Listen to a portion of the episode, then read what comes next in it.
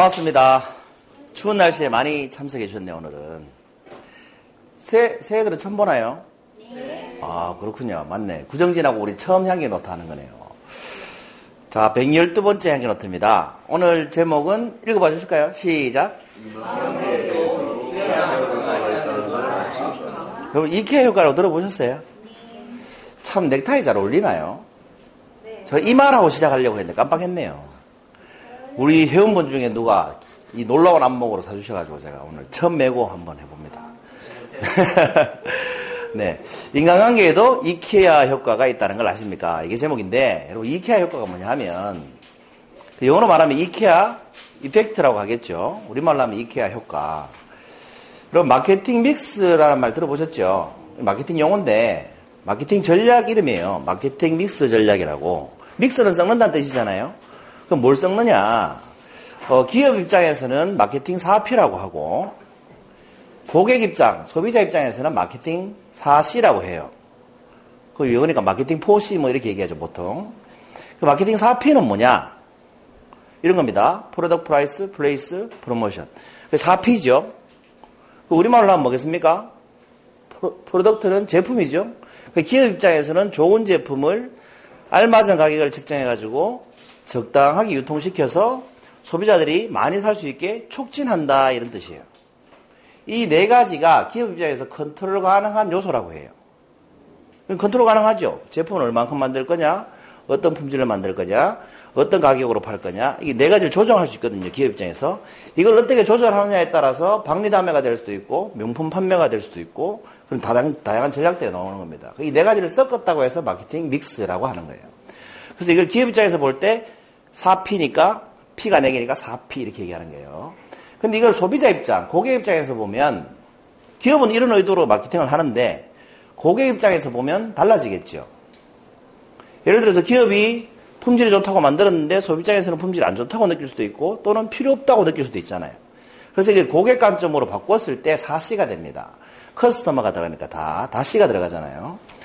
고객 입장으로 바뀌면 제품은 뭐가 돼요? 고객이 느끼는 가치가 되고 그 다음에 가격은 뭐가 됩니까? 고객이 쓸 수 있는 돈의 여유, 기회비용 뭐 이런 게 되는 거고 유통은 고객 입장에서 생각했을 때는 얼마나 편리하게 내가 살 수 있느냐. 예를, 예를 들면 홈쇼핑에 살 수 있느냐. 뭐 아니면 가서 사야 되느냐. 뭐 이런 거죠. 전화로 살 수 있느냐. 뭐 이런 거죠.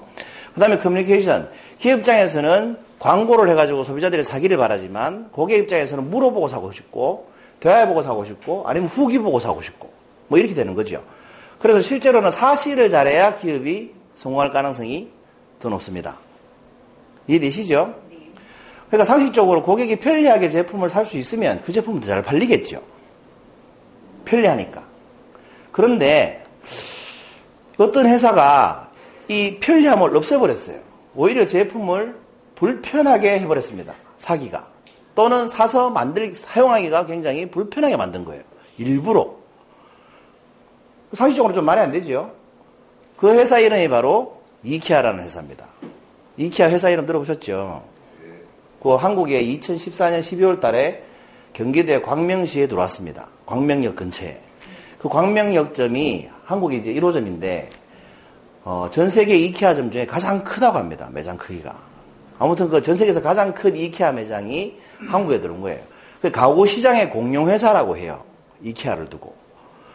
그 이케아 회장이 몇 년 전에 빌 게이츠보다 재산이 더 많았습니다. 그만큼 이 부자 회사입니다. 근데 스웨덴에 조그만 가게를 시작했어요. 그 시작을 뭘했냐면 완, 완제품 가구를 판 게 아니고 소비자들이 사가지고 가서 조립해야만 쓸 수 있는 가구를 판 거예요. 쉽게 말하면 가구 부품을 판 거지. 그러니까 편리함은 어떻게 했어요?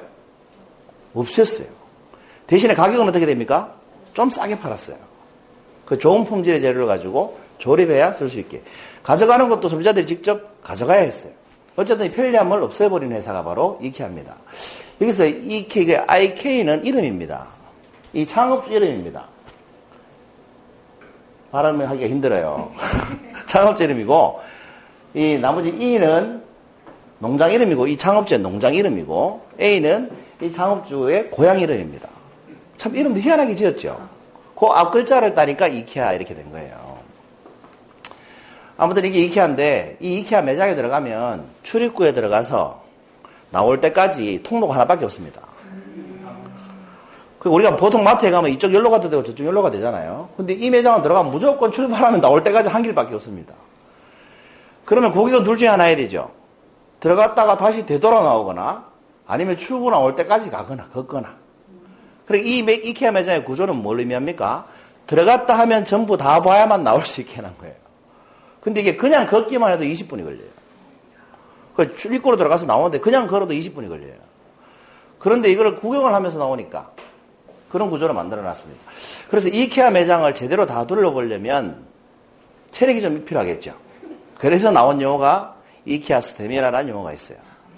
그 이케아를 다 둘러보려면 체력이 필요하다. 우리말로 하면 이케아 체력. 그 이것도 이제 이케아가 노린 점이 하나고, 앞서 말씀드린 이케아 위치가 어디라고 했어요? 제가 한국 1호점? 경기도 광명이라고 했어요. 광명에 가보셨습니까? 허허벌판입니다. 광명시 아무것도 없습니다. 그리고 아까 그 매장 그림도 보시면 별로 볼 게 없죠? 그 일부러 멀리 외곽에 만듭니다. 차 타고 한 30분에서 1시간 정도 가야만 그 매장에 도착할 수 있게 매장 위치를 선정합니다. 그럼 일단 땅값이 싸겠죠. 일단 땅값이 싸겠죠. 그런데 소비자 입장에서 이마트나 뭐 우리 홈, 홈플러스 이런 데는 가까운 데 가는 게 좋잖아요. 근데 이케아는 차 타고 30분에서 1시간을 가야 되죠. 그럼 간 김에 뭐 해야 돼요? 필요한 거 다 사야 되는 거예요. 그걸 이제 마케팅 전략으로 그걸 노린 거예요. 일부러 외곽에 설치해서 비용을 줄이는 대신에 소비자들이 오면 소비자는 온 김에 다 사갈 수밖에 없게 일부러 먼 곳에다가 그렇게 대형 매장을 설치하는 겁니다. 그리고 이왕 왔으면 동선 하나만 만들어가지고 다 볼 수밖에 없게 이렇게 만든 거예요. 그 체력도 있어야 되고 시간도 있어야 되고 돈도 있어야 되겠죠. 그렇게 이제 동선을 만들었습니다. 그리고 실제로 들어가 보면 이런 식으로 생겼어요. 통을 따라 계속 그냥 가는 거죠. 뺑뺑 돌다 보면 마음에 드는 게 나오겠죠. 아니면 워낙이 사기를, 사기로 이렇게 했던 게 있겠죠. 그럼 그걸 이제 직접 이렇게 자기가 담아가지고 싣고 다녀야 됩니다. 힘들겠죠. 뭐 직원들이 실어주는 것도 아니에요. 그럼 이걸 사가지고 어떻게 하느냐? 자기 트럭에 자기가 싣고 와야 됩니다. 그래서 어떤 사람은 트럭을 한 대 빌려가지고 렌트해가지고 재료를 사가지고 그 트럭에 싣고 집에 옵니다. 실어주는 게 아니에요, 회사에서.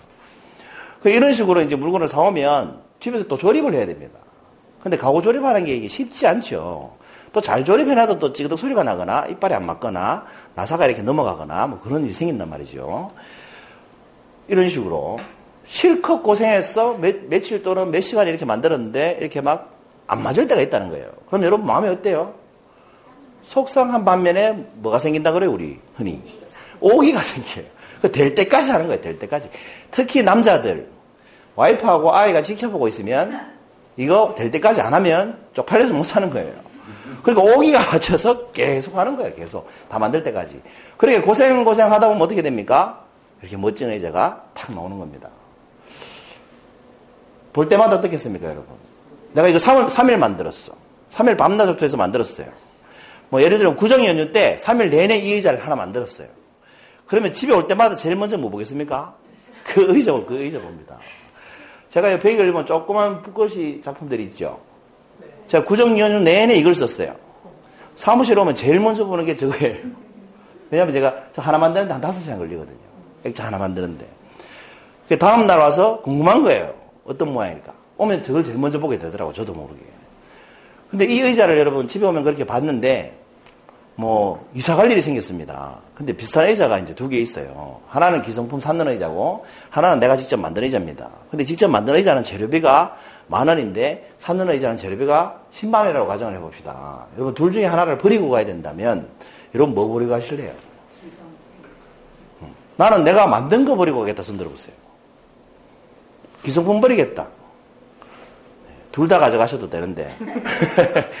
근데 만약에 하나를 버려야 된다고 한다면 우리는 만 원짜리 재료비가 만 원밖에 안 들어간 내가 3일 동안 만든 의자를 가지고 간다는 겁니다. 이게 바로 이케아 효과라는 겁니다. 이걸 두고 우리가 이케아 효과라고 한다 이 말이죠. 그럼 이케아 효과는 아까 말씀드린 그 마케팅 믹스 차원에서 보면 마케팅 믹스 전략이죠 정확하게 전략 차원에서 보면 소비자에게 편리함을 없앴더니 뭐가 증가했다? 소비자가 느끼는 가치가 증가했다는 겁니다. 왜? 내가 땀 흘렸고, 사러 갔고, 시간 투자했고, 실수했고, 다시 만들었는데, 그걸 아빠 멋지다 소리 듣고, 와이프가 남편 멋지다는 소리를 해줬기 때문에 이 의자의 가치는 의자 이상의 가치를 갖게 되는 겁니다. 그걸 두고 우리가 이케아 효과다 이렇게 얘기한다 이 말입니다. 그 실제 경제적인 관점하고 내가 느끼는 경제적 가치하고 다르죠. 그 인간은 그래서 합리적인 동물이 아니다 이렇게 얘기하지 않습니까? 제 방에 가면 이런 의자가 있습니다. 저 여기 바로 제 방에 가면 이런 의자가 있습니다. 이 의자가 몇 년쯤 된 것 같아요? 제가 참고로 선물 받은 의자거든요. 제가 오늘 계산을 해보니까 이게 30년 전에 받은 선물이더라고요. 그런데 가죽이 아직도 깨끗해요. 제가 영어학원 다닐 때, 그 군대 제대하고 대학생 때 영어학원을 갔는데, 그 영어학원에서 같이 수업을 듣던 그, 당시에 이제 중년에, 뭐 우리가 누님이라고 하긴 했는데, 계셨어요. 그분이 굉장히 좀 잘 사시는 분이었는데, 이 소파, 청가리 한다고 그럽니까? 이 소파를 새 가지고 청가리 한지 일주일도 안 됐는데, 제가 자취한다고 하니까 선물로 주시더라고요. 그분 굉장히 좀 잘 사시는 분이었는데. 근데 이 용머리가 보면 수작업으로 다 조각한 겁니다. 손으로. 그리고 가죽이 굉장히 좋은가 봐요. 아직 금 하나 안 간 거 보면. 그 제가 이걸 30년째 가지고 다닙니다. 근데 그 30년 동안 이사를 한 10번 했습니다. 근데 10번 이사할 동안 이걸 계속 가지고 다녔습니다. 한 번도 버리지 않았어요. 또 이사 가도 제가 버릴까요? 안 버릴까요? 그 제 방에 보면 다른 소파가 어울리지 않습니다. 이 소파 하나밖에 없으니까 이 소파는 다른 소파가 어울리지도 않아요. 그럼 이사를 가면 상식적으로 이 소파를 버리고 와야 되는데 제가 열 번을 이미 가지고 다니, 다녔기 때문에 버릴 생각을 안 하죠. 앞으로도 평생 버릴 생각을 안 합니다. 그리고 오늘 이 사진을 딱 찍어보니까 옆에 조각이 이렇게 예쁜지 또 새삼 알았네요. 맨날 앉기만 하니까 안 보이잖아요. 근데 옆에 이렇게 용비늘 같은 모양이 너무 예쁘더라고요. 이게 뭐예요? 이케아 효과라는 거예요. 안 버리고 싶다는 거죠. 액자를 보여드릴게요. 오른쪽에 있는 것은 제가 고정해 때 썼는 거고 한 대여섯 시간 투자해서 썼어요. 그리고 이 틀을 제가 직접 다 만들었어요. 왼쪽에 있는 거는 내용이 비슷하죠? 그럼 어떤 게 멋있어요? 솔직히? 왼쪽 게 낫잖아요. 오른쪽 거는 제가 그 하드보드라고 합니까? 하드보드를 사가지고 우드락도 사고, 시트지 사고, 화선지 사고, 풀 사고, 50 본드 사가지고 붙이고, 배접하고, 말리고, 그 뭡니까? 코팅, 수, 수작업을 하는 코팅지 사가지고, 장, 이렇게 장처럼 붙이고, 아무튼 고생을, 액자 틀 만드는 데만 3시간 정도 걸려요. 그런데 왼쪽 거는 다이소가 2,000원 주고 산다는 액자입니다. 근데 그게 더 예뻐요. 좀 허탈하더라고. 다이소에서 샀는, 2,000원 주고 샀는 이 액자가 더 예쁜 겁니다. 좀 허탈하대요. 그래서 오늘 이 강의를 만들면서 자문을 해봤습니다. 내가 만약에 둘 중에 하나를 하나만 선택해야 된다면 내가 뭘 선택할까? 여러분은 2천원짜리 선택하시겠죠? 다이소에서 샀는 액자. 더 예쁘니까. 근데 저는 그걸 포기합니다. 제가 만든 걸 선택할 겁니다. 제가 봐도 별로 안 예쁘지만 저는 보이는 게 있어요. 제가 투자한 시간, 정성, 그 다음에 그 이음새가 어떻게 됐는지, 글자가 어떻게 다 보이거든요. 그러니까 저는 두 번째 걸 선택할 겁니다. 왜? 이건 나만이 만들 수 있는 거기 때문에. 근데 첫 번째 거는 다이소가 팔잖아요. 누구나 그 글자 가지고 앞 액자에 끼우면 됩니다. 누구나. 안 가져가도 되죠. 그래서 여러분 선물을 받는다면 왼쪽에 있는 걸 받으시면 더 기분이 좋겠지만 사실 오른쪽에 있는 것이 더 가치가 있는 겁니다. 그렇지 않습니까? 그래서 앞으로 고민입니다. 2천원짜리 사가지고 액자에 넣을까? 계속 저렇게 만들까? 고민스럽습니다. 이, 이 액자들이 글씨를 써가지고 액자를 만들어가지고요. 우리 협회 마스터, 마스터 시험 쳐서 합격하시는 분들이 있죠. 그분들한테 제가 하나씩 드리려고 해요. 이게 기념, 마스터 대신 기념으로. 별로 안 좋아하시는 것 같아서, 어, 생각을 다시 해보도록 하겠습니다. 뭐 안 드려도 되면 생각을 다시 해보도록 하겠습니다.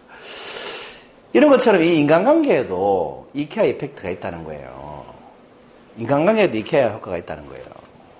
왜 그러냐. 여러분 일생을 살면서 내가 가장 정성을 쏟는 관계가 어떤 관계입니까? 이걸 가장 버리기 힘든 관계입니다. 안 그렇습니까? 여러분 사람이 일생을 살면서 가장 정성을 쏟는 대상이 누구예요? 자식이 자식. 부모가 아니에요. 자식이에요. 부모가 자식에게 쏟는 정성이죠. 그 정성만큼 자식은 부모한테 쏟지 않죠. 그 부모가 자식에게 쏟는 정성이잖아요. 그러니까 이 자식이 무슨 나쁜 짓을 하고 아무리 괴롭히고 뭐 도박을 하고 빚을 지고 뭐 감옥에 가도 부모는 그 관계를 버리지 못합니다. 근데 이걸 이케어 가족으로 생각해 보면 내가 그 자식한테 일생을 바쳤으니까 버릴 수가 없는 거예요. 내 모든 인생을 바쳤으니까 그 자식을 버릴 수가 없는 겁니다. 근데 만약에 남이 그런다고 하면 금방 버리죠. 그렇지 않습니까? 그래서 일생을 바치고 가장 정성을 쏟은 관계가 가장 버리기 힘든 관계입니다. 그러면 일생을 살면서 여러분 가장 기억에 남는 사람은 어떤 사람이세요? 지금까지 살아보시니까. 1번 나한테 잘해준 사람, 2번 나한테 못되게 한 사람. 1번 나를 즐겁게 한 사람, 2번 나를 힘들게 한 사람.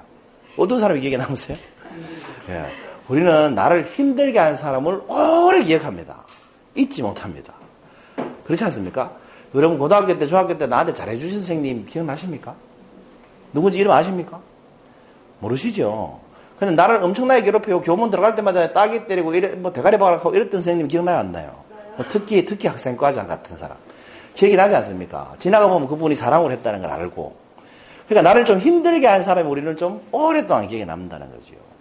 이것은 어떻게 보면 이케아 효과의 부정적 측면이기도 합니다. 예를 들면 기업에서 기술 개발을 하잖아요.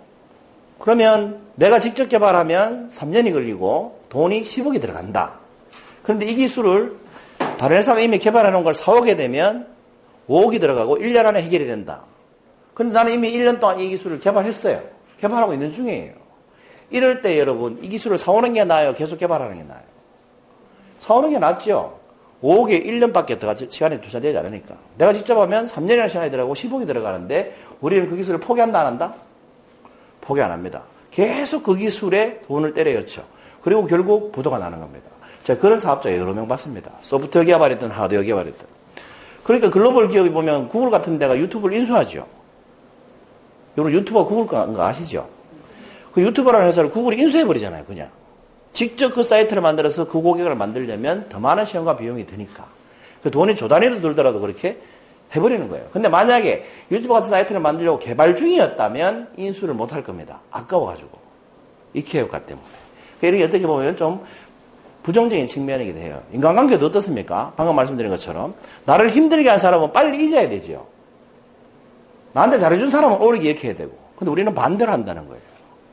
그러니까 여러분, 그래서 어떤 관계가 가장 좀 오래 가냐 하면 애정 관계가 오래 가요. 애정만 있는 관계도 아니고 증오만 있는 관계도 아니고 애정 관계가 오래 가요. 사랑스럽기도 하고 미워 죽겠기도 하는 사람. 그런 사람, 그런 인간관계 보면 굉장히 오래 가지 않습니까? 오랫동안 만나고. 그래서 여러분 오랫동안 만나고 지내시는 분 한번 떠올려 보시면 나하고 한 번쯤 싸워본 사람이죠. 그렇지 않습니까? 오해가 있었던 사람이고 미워했던 사람이고 반면에 또 같이 여행도 갔던 사람이고 함께 술 한잔 했던 사람이고 축하해줬던 사람이고 이렇게 섞여 있는 관계가 가장 오래 가는 것 같아요. 그래서 제가 이제 쓴 책에 보면 미운정 고운정이라는 그 제목이 있잖아요. 향연호태에 보면 그 미운정이 훨씬 오래 간다는 거지. 왜? 미운정이 생기려면 고운정이 있어야 되거든요. 위하는 마음이 없으면 미운정이 생기질 않아요. 상대방을 위하는 마음이 있어야만 미우, 미워할 수 있잖아요. 그죠? 관심 없으면 미워할 일이 없기 때문에. 그래서 미운정이 고운정보다 오래 가는 겁니다. 그렇지만, 소중한 사람은 어떻습니까? 내가 정성을 기울인 사람이라는 것은 분명한 사실이지 않습니까? 그래서 오늘 타이틀이 뭐였어요? 인간관계에도 이케아 효과가 있다는 것을 아십니까? 이게 오늘 타이틀이었어요. 그러니까 인간관계에서 이케아 효과를 제대로 발휘하려면 어떻게 해야 돼요? 소중한 사람을 얻고 싶다면 이케아 효과가 되는 것처럼 내가 그 사람에게 내 시간과 정성을 쏟아야 된다는 겁니다. 마음을 담아서. 그래서 여러분 인간관계에 이케아가 있고 있구나. 어디 이렇게 간판 이케아란 말이 들리면 아 내가 소중한 사람한테 시간과 정성을 좀 쏟아야 되겠구나. 그래야 나한테 소중한 사람이 생기는 거죠. 잘 활용해 보시기 바랍니다. 112번째 장인 어떻습니다 감사합니다.